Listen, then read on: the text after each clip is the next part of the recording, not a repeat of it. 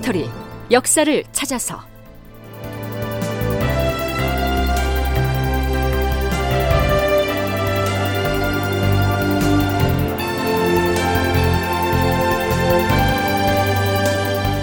제 916편 통신사 파견을 둘러싼 공방.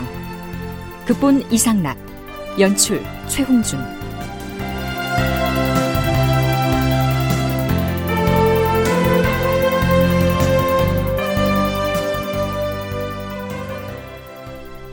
여러분 안녕하십니까 역사를 찾아서의 김석환입니다 지난 시간엔 명나라 황제의 명을 받고 조선에 온 직사 이종성이 부산 동네에 있는 일본군 진영에 묵고 있다가 갑자기 한밤중에 미복 차림으로 변장을 하고서 몰래 도망쳐버린 사건이 발생했다. 이런 내용을 방송했었지요. 그때가 선조 29년 4월 초순이었습니다. 탈출한 지 며칠이 지나도록 조정에서는 그의 정확한 행방을 모르고 있었던 모양입니다. 그러다가 4월 중순쯤이 되자 직사인 이종성의 구체적인 행적에 대한 보고가 올라오기 시작합니다. 4월 13일 전하, 경상좌도 병마사 고원백이 아래옵니다. 지난 4월 초 여덟의 날에 중국 사람 3명이 언양에서 왔기에 왜 왔는지 그 까닭을 물으니 자기들은 명나라 황제의 직사와 그를 시종하는 사람들인데 지난 3일 왜군 진영을 탈출하였다 하였사옵니다. 직사 일행은 도망쳐 나오자마자 곧바로 깊은 산속으로 들어가 닷새 동안이나 제대로 먹지 못한 탓에 정신을 차리지 못하였는데 노곡 역참에서 일하는 영리 등이 죽으로 대접을 했다고 하였사옵니다. 노곡역은 지금의 경북 경주시 내남면 노곡리에 있었던 역참이죠. 동네 일본군 진영을 탈출해서 일단 북쪽으로 올라가서 경주 인근 산 속에 숨어 지내다가 지방 역참의 하급 관리를 만나서 간신히 굶주림을 면했던 모양이죠. 병마사 고원백에 이어서 이번엔 호군 황신이 역시 경상도 영천에서 이종성을 만났던 사실을 보고해 옵니다. 그 내용이 보다 구체적이지요. 이 호군은 정사품의 관직인데요. 이 황신이라고 하는 이름을 기억해 둘 필요가 있습니다. 나중에 중국 사신과 함께 일본으로 건너간 인물이거든요. 전하, 일본에 간 명나라 유격장군 심유경이 바다를 건너왔다는 소식은 아직 들은 바가 없사옵니다. 신이 영천에 이르렀는데 그때 왜군 진영을 탈출한 황제의 직사가 온다는 말을 듣고서 곧장 나아가서 길거리에서 맞이했사옵니다. 직사가 통역관 고덕순을 시켜서 신에게 전한 말은 이러했사옵니다. 내가 우리 황제 폐하의 명을 받들고 여기로 올 때에는 외국에서 진정으로 책봉을 구하려는 뜻이 있다고 생각하였을 뿐이었지. 풍신수길의 흉악하고 강교함이 이처럼 헤아릴 수 없으리라고는 생각하지도 못했었다. 예전에 우리 중국의 복건 지방에서 일본으로 납치된 바 있는 사람이 은밀히 나에게 와서 전한 바에 따르면 풍신수길은 자신이 이미 일본의 국왕이 되었기 때문에 책봉 따위는 받을 필요가 없다고 말했으며 심유경도 일본에서 체포되어서 항복을 강요당하고 있다고 하였다. 그런 말을 들었기 때문에 내가 부득이 동네 왜군 진영에서 몸을 빼내어 탈출한 것이다. 이렇게 말했사옵니다. 그리고 직사를 수행하는 하인들에게 물으니 5일 동안이나 부산 기장에 산골짜기에 숨어 있었다고 하였습니다. 직사의 얼굴 형색을 보아하니 몹시 수척하고 까맸으며 너덜너덜 헤어진 옷을 입고는 몸을 잘 지탱하지도 못해서 수레에 누운 채 이동하고 있었사옵니다. 자, 어찌됐든 일본군 진영에서 도망쳐 나온 직사 이종성이 다시 한양도성으로 올라오고 있었는데요. 조정에서는 이 사람을 어떻게 맞이할 것인가를 놓고 논란을 벌이게 됩니다. 그래도 아직은 황제의 직사이기 때문에 임금이 직접 나서서 맞이해야 한다는 주장을 하는 대신이 있는 반면에요. 뜬 소문에 겁을 먹고 도망쳐 나온 사람이니 예전처럼 예우를 갖춰서 맞이할 필요가 없다. 이렇게 주장하기도 하지요. 그런데요. 그런 걱정을 할 필요가 없어져 버렸습니다. 전하, 중국 사절단의 정사 이종성이 왜군 진영을 탈출하여 도성까지 올라왔사온데 어, 그래. 지금 어디에 있는가? 흥인문 밖에다 관소를 정하였다 하옵니다. 도성 안으로 들어오지도 못하고 동대문 밖에다가 숙소를 정했다는 것이죠. 선조실록 편찬에 참여한 사관은 이 대목의 기사 말미에 다음과 같은 사평을 덧붙이고 있습니다. 이종성은 뜬 소문만 듣고서 허겁지겁 왜군 진영을 탈출하였으니 우선은 자기 나라 중국을 욕되게 하였다. 그가 사대문 밖에다 거처를 정한 것은 조선의 국왕을 볼 면목이 없었기 때문이다. 한마디로 말하면 그는 도망쳐 나온 사람이었던 것이다. 선조는 예조 판서에게 이렇게 명하죠. 명나라 사신이 빈손으로 도망쳐 나왔다 하니 요동으로 갈 노자를 무슨 수로 마련하겠는가? 이를 참작하여 은양을 좀 마련해 주고 또한 그 차림으로 중원으로 들어가면 너무 초라해 보일 것이니 관복 한 벌을 보내주는 것이 좋겠다. 속히 마련하라. 그러고 나서 선조는 중국의 요동도사에게 자문을 보내서 황제의 직사가 일본군 진영에서 탈출한 경과를 간추려서 긴급하게 통보하지요. 뭐 그 뒤로도 이종성에 대한 내용이 실록에 이어집니다만 이쯤에서 생략하기로 하고요. 선조 수정실록 기사의 일부로 대신하겠습니다. 사절단의 정사가 도망친 이 사건 때문에 모두가 깜짝 놀랐다.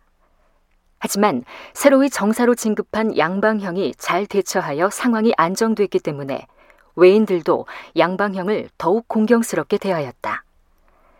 이종성은 북경에 도착하자마자 옥에 갇혔으나 그의 조상이 나라에 세운 공훈이 있었기 때문에 그 덕으로 중형을 면하고 삭탈 관직과 벌금형에 그쳤다.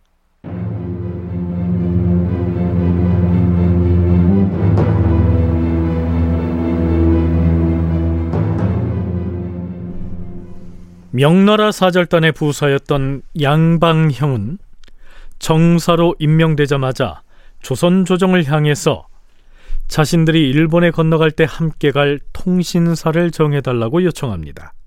자, 통신사라고 하는 말. 정말 오랜만에 들어보지요. 임진왜란 발발 직전에 김성일 등이 일본의 정세를 살피기 위해서 조선 통신사로 일본에 건너갔었지요. 그런데 이 시기 또다시 통신사를 보내는 문제가 거론된 겁니다. 뿐만 아니라 그동안 명나라와 일본 간의 강화 협상을 일선에서 추진해왔던 심유경과 소서행장도 앞서거니 뒤서거니 하면서 통신사 파견을 요청하게 됩니다.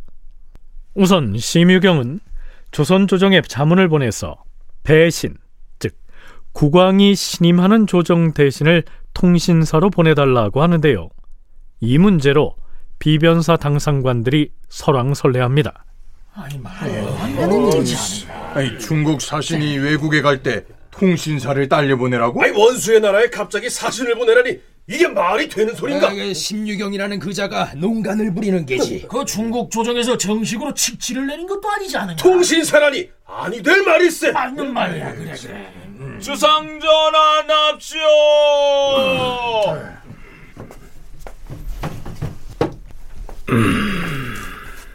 이번에 명나라의 심유격이 보내온 자문을 다들 읽어보았을 것이다.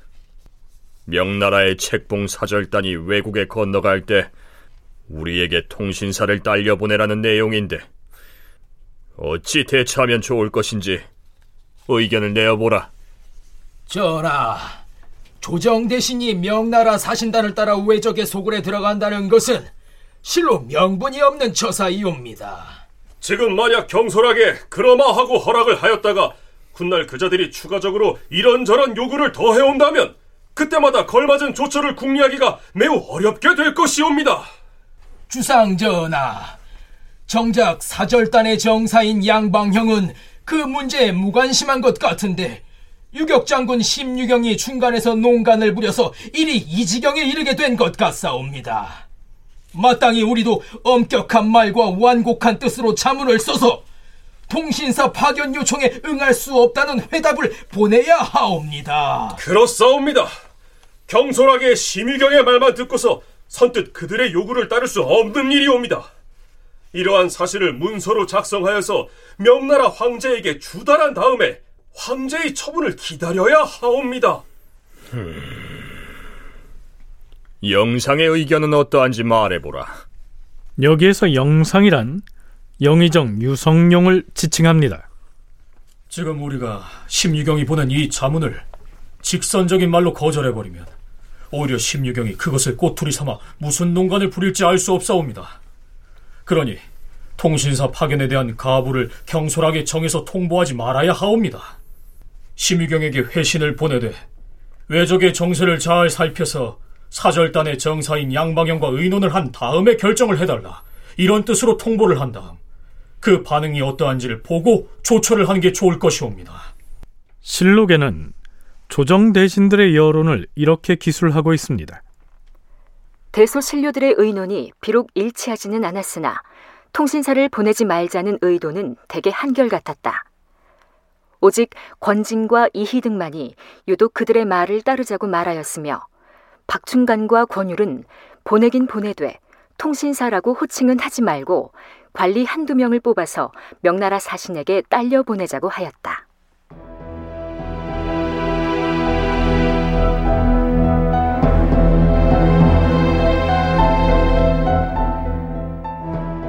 자, 그런데요. 이번엔 일본 측에서 직접 통신사 파견을 압박하고 나옵니다. 일찍이 부산의 왜군 진영에 있으면서 명나라 사신의 접반사 역할을 하던 사람은 호군 황신이었는데요. 대마도 출신의 평조신, 즉 야나가와 시게노부가 이 황신에게 조선에 건너온 우리 일본의 장수들이 뭐라 한 줄 아는가? 조선 땅은 매우 살기에 좋으니 그냥 머물러 있고 싶다라고 이구동성으로 말하고 있다. 그런데 내가 우리 히데요시 관백에게 조선과는 몇백 년 동안 조건 관계를 맺어왔으니 강토를 빼앗아서는 안 됩니다.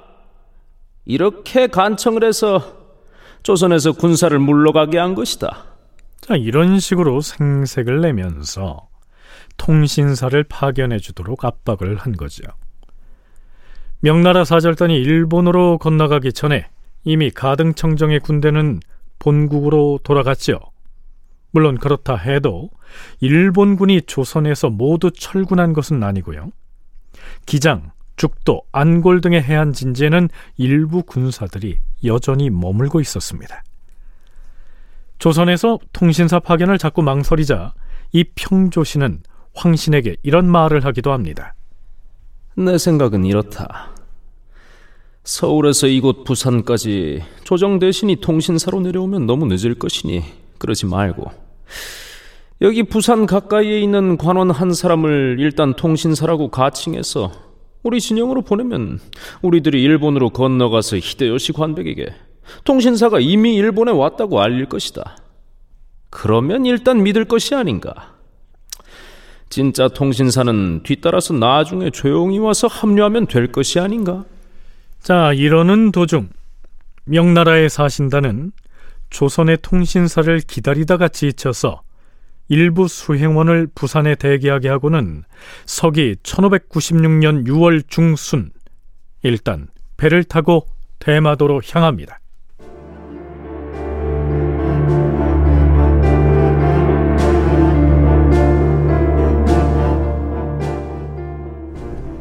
사정이 이렇게 흘러가자 조선 조정 대신들 사이에서도 일본에 서폐를 보내자는 의견이 힘을 얻게 됩니다.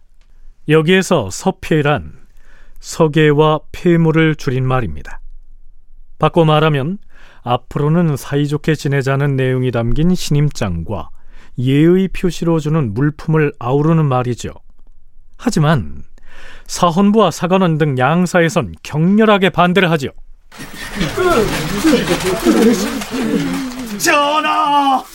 전하께서는 지금 일본에 통신사를 보내지 않을 수 없다고 하시다니 신들은 마음속으로 통탄함을 금치 못하겠사옵니다. 설령 저들의 통신사 파견 요청을 우리가 들어주면 분란이 해소되고 들어주지 않으면 환란과 패망이 금방 닥치게 된다 하더라도 대의로 헤아려 보면 그것은 부끄러운 일이옵니다. 그렇사옵니다.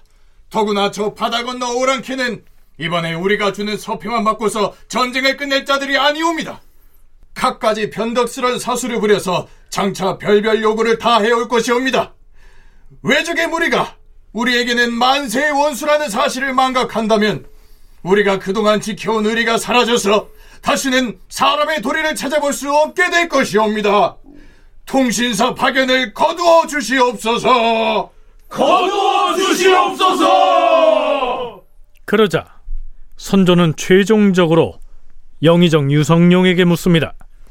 의정부 삼정승 모두가 통신사를 시급히 보내야 한다는 의견인가? 그렇사옵니다, 전하.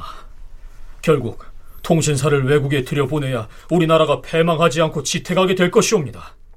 모든 일에는 경중과 대소가 있는 법이옵니다. 국가의 보존과 멸망이 걸린 일인데 어찌 신하 하나를 통신사로 보내는 일을 마다할 수 있겠사옵니까? 그동안 선조와 함께 일본에 대해서 아주 강력한 주전론을 견지해오던 유성룡이 이 대목에서는 통신사를 보내지 않을 수 없다. 이렇게 말하고 있는 것이죠. 한국해양대 김강식 교수는 그 배경을 이렇게 분석합니다.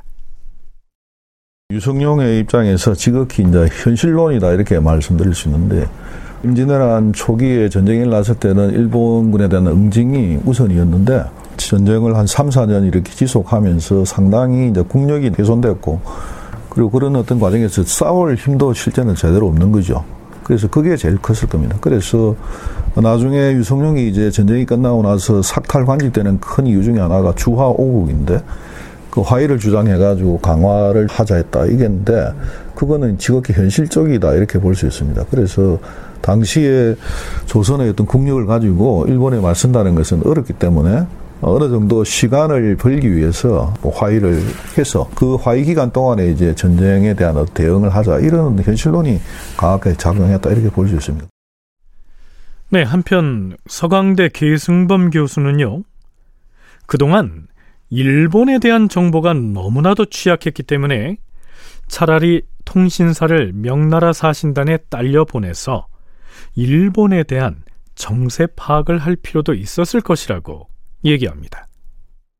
유성룡이 일대 독자적으로 제2차 통신사를 파견하자 독자적으로 말한 게 아니라 명나라에서 그렇게 자꾸 압력을 가하니 우리도 그냥 이번 김에 한번 보내주고 적진을 한번 탐지해보자. 왜? 지금까지 우리가 명나라와 일본 사이에 오고 간 강화협상, 비밀리에 오고 간 심의경과 소소행장 사이에 오고 간 내용을 다 이렇게 들어서 아는 것이지 실제 그 협상 현장에는 조선 사람은 없었잖아요. 그러니까 조선도 답답하죠. 그러니까 이번 기회에 한번 따라가서 지금 또 소문도 이상하고 뭐 속인다는 그런 말도 많이 나왔거든요. 그러니까 한번 직접 사실을 보내서 우리도 한번 사실이 뭔지를 정확히 알아오자. 일본의 의도가 뭔지. 자, 이렇게 유성룡의 의견에 따 일본의 요청이 있었고요. 더구나 그 시기 명나라 조정에서 통신사 파견에 대한 황제 칙서를 전해왔기도 했으니까요. 선조로서는 안 보낼 재간이 없었던 겁니다. 다큐멘터리 역사를 찾아서 다음 시간에 계속하겠습니다.